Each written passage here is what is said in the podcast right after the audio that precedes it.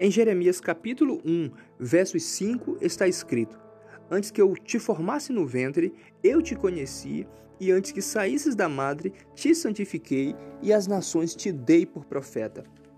Em cada um de nós existe três tipos de pessoas: a que nós achamos que somos, a que os outros pensam que somos e a que Deus sabe que somos.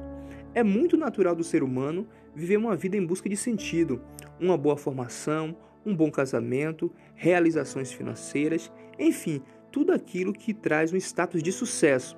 Obviamente, isso não é errado, mas há também aqueles que vivem à sombra daquilo que os outros dizem a seu respeito.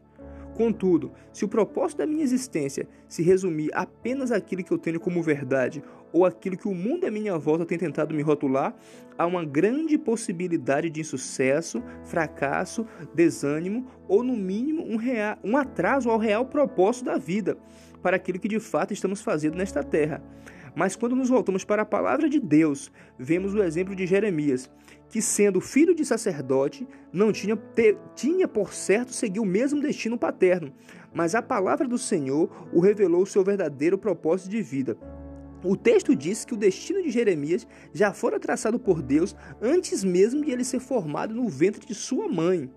Entendemos com isso, além do que já é fato, que Deus é Senhor da vida, que conhece o passado, o presente e o futuro, é que Deus sabe quem somos de verdade e para que Ele nos criou. Em frente a tudo isto, meu querido, minha querida, precisamos ter um comportamento diferente e parar de usar fórmulas prontas e deixar o Senhor Deus mostrar o projeto perfeito que Ele tem para as nossas vidas. Sabemos também que tem aqueles que se consideram senhores de sua própria história mas talvez aquilo que esses chamam de sucesso é muito pequeno a se comparar com os sonhos de Deus. Em Isaías capítulo 55, nos versos 8 e 9, está escrito: Porque os meus pensamentos não são os vossos pensamentos, nem os vossos caminhos os meus caminhos, diz o Senhor. Porque assim como os céus são mais altos do que a terra, assim são os meus caminhos mais altos do que os vossos caminhos, e os meus pensamentos mais altos do que os vossos pensamentos. Ninguém pode sonhar mais alto do que Deus. Cabe a nós, diante desta verdade bíblica, fazermos algumas perguntas. Os caminhos que estou andando são caminhos que me levam ao real propósito? Aquilo que eu penso como sendo o melhor para a minha vida está alinhado com os planos de Deus? Jesus, uma certa feita, disse: Pois eu desci do céu não para fazer minha própria vontade, mas a vontade daquele que me enviou. E você, já se decidiu? A resposta para esta pergunta pode mudar a sua vida. A resposta para esta pergunta pode não apenas mudar a sua vida, mas a de milhares de pessoas. E hoje, quem é você? Que Deus te abençoe.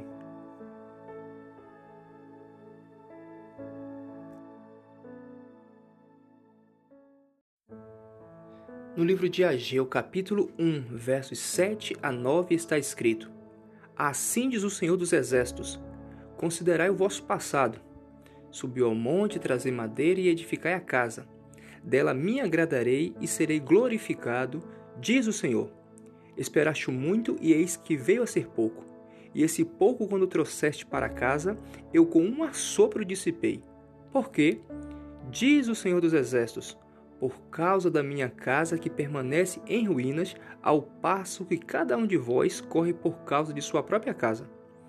Esta passagem se encontra em um contexto onde Deus usou o profeta Ageu para despertar o povo que habitava em Jerusalém após a volta do cativeiro babilônico.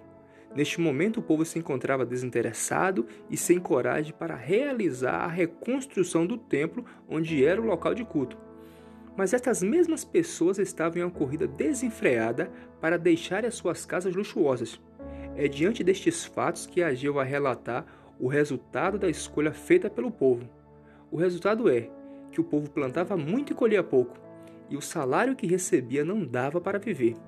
Na nova aliança, que não é apenas o cuidado com o templo, a igreja ou o local de oração, mas também o cuidado com o corpo físico, esta mensagem de Ageu traz luz para uma outra visão.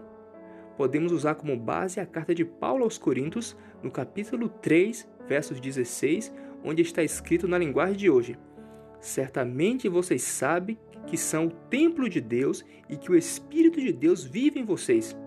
Em seguida, Paulo diz: Se alguém destruir o templo de Deus, Deus destruirá essa pessoa.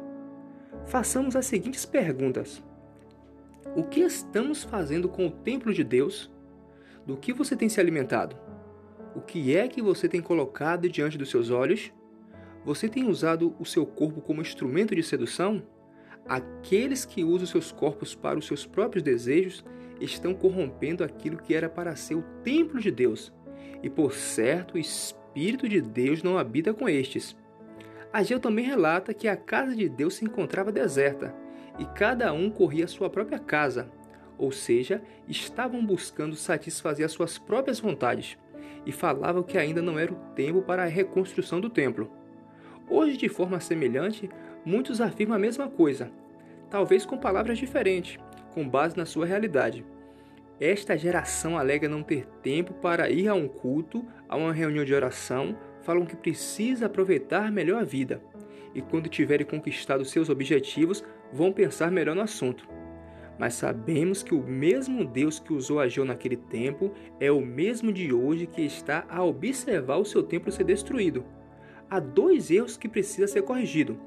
O primeiro é o cuidado com o templo do nosso corpo, onde Deus quer encher de alegria, paz, amor, saúde e vida. E o segundo erro que deve ser evitado é levar uma vida de solidão afastado da igreja, a casa de oração onde servimos e somos servidos pelo próprio Senhor Jesus, que morreu e ressuscitou para que o Espírito Santo viesse a fazer morada em nós. O que você tem feito com o templo de Deus? Que o Senhor abençoe a sua vida.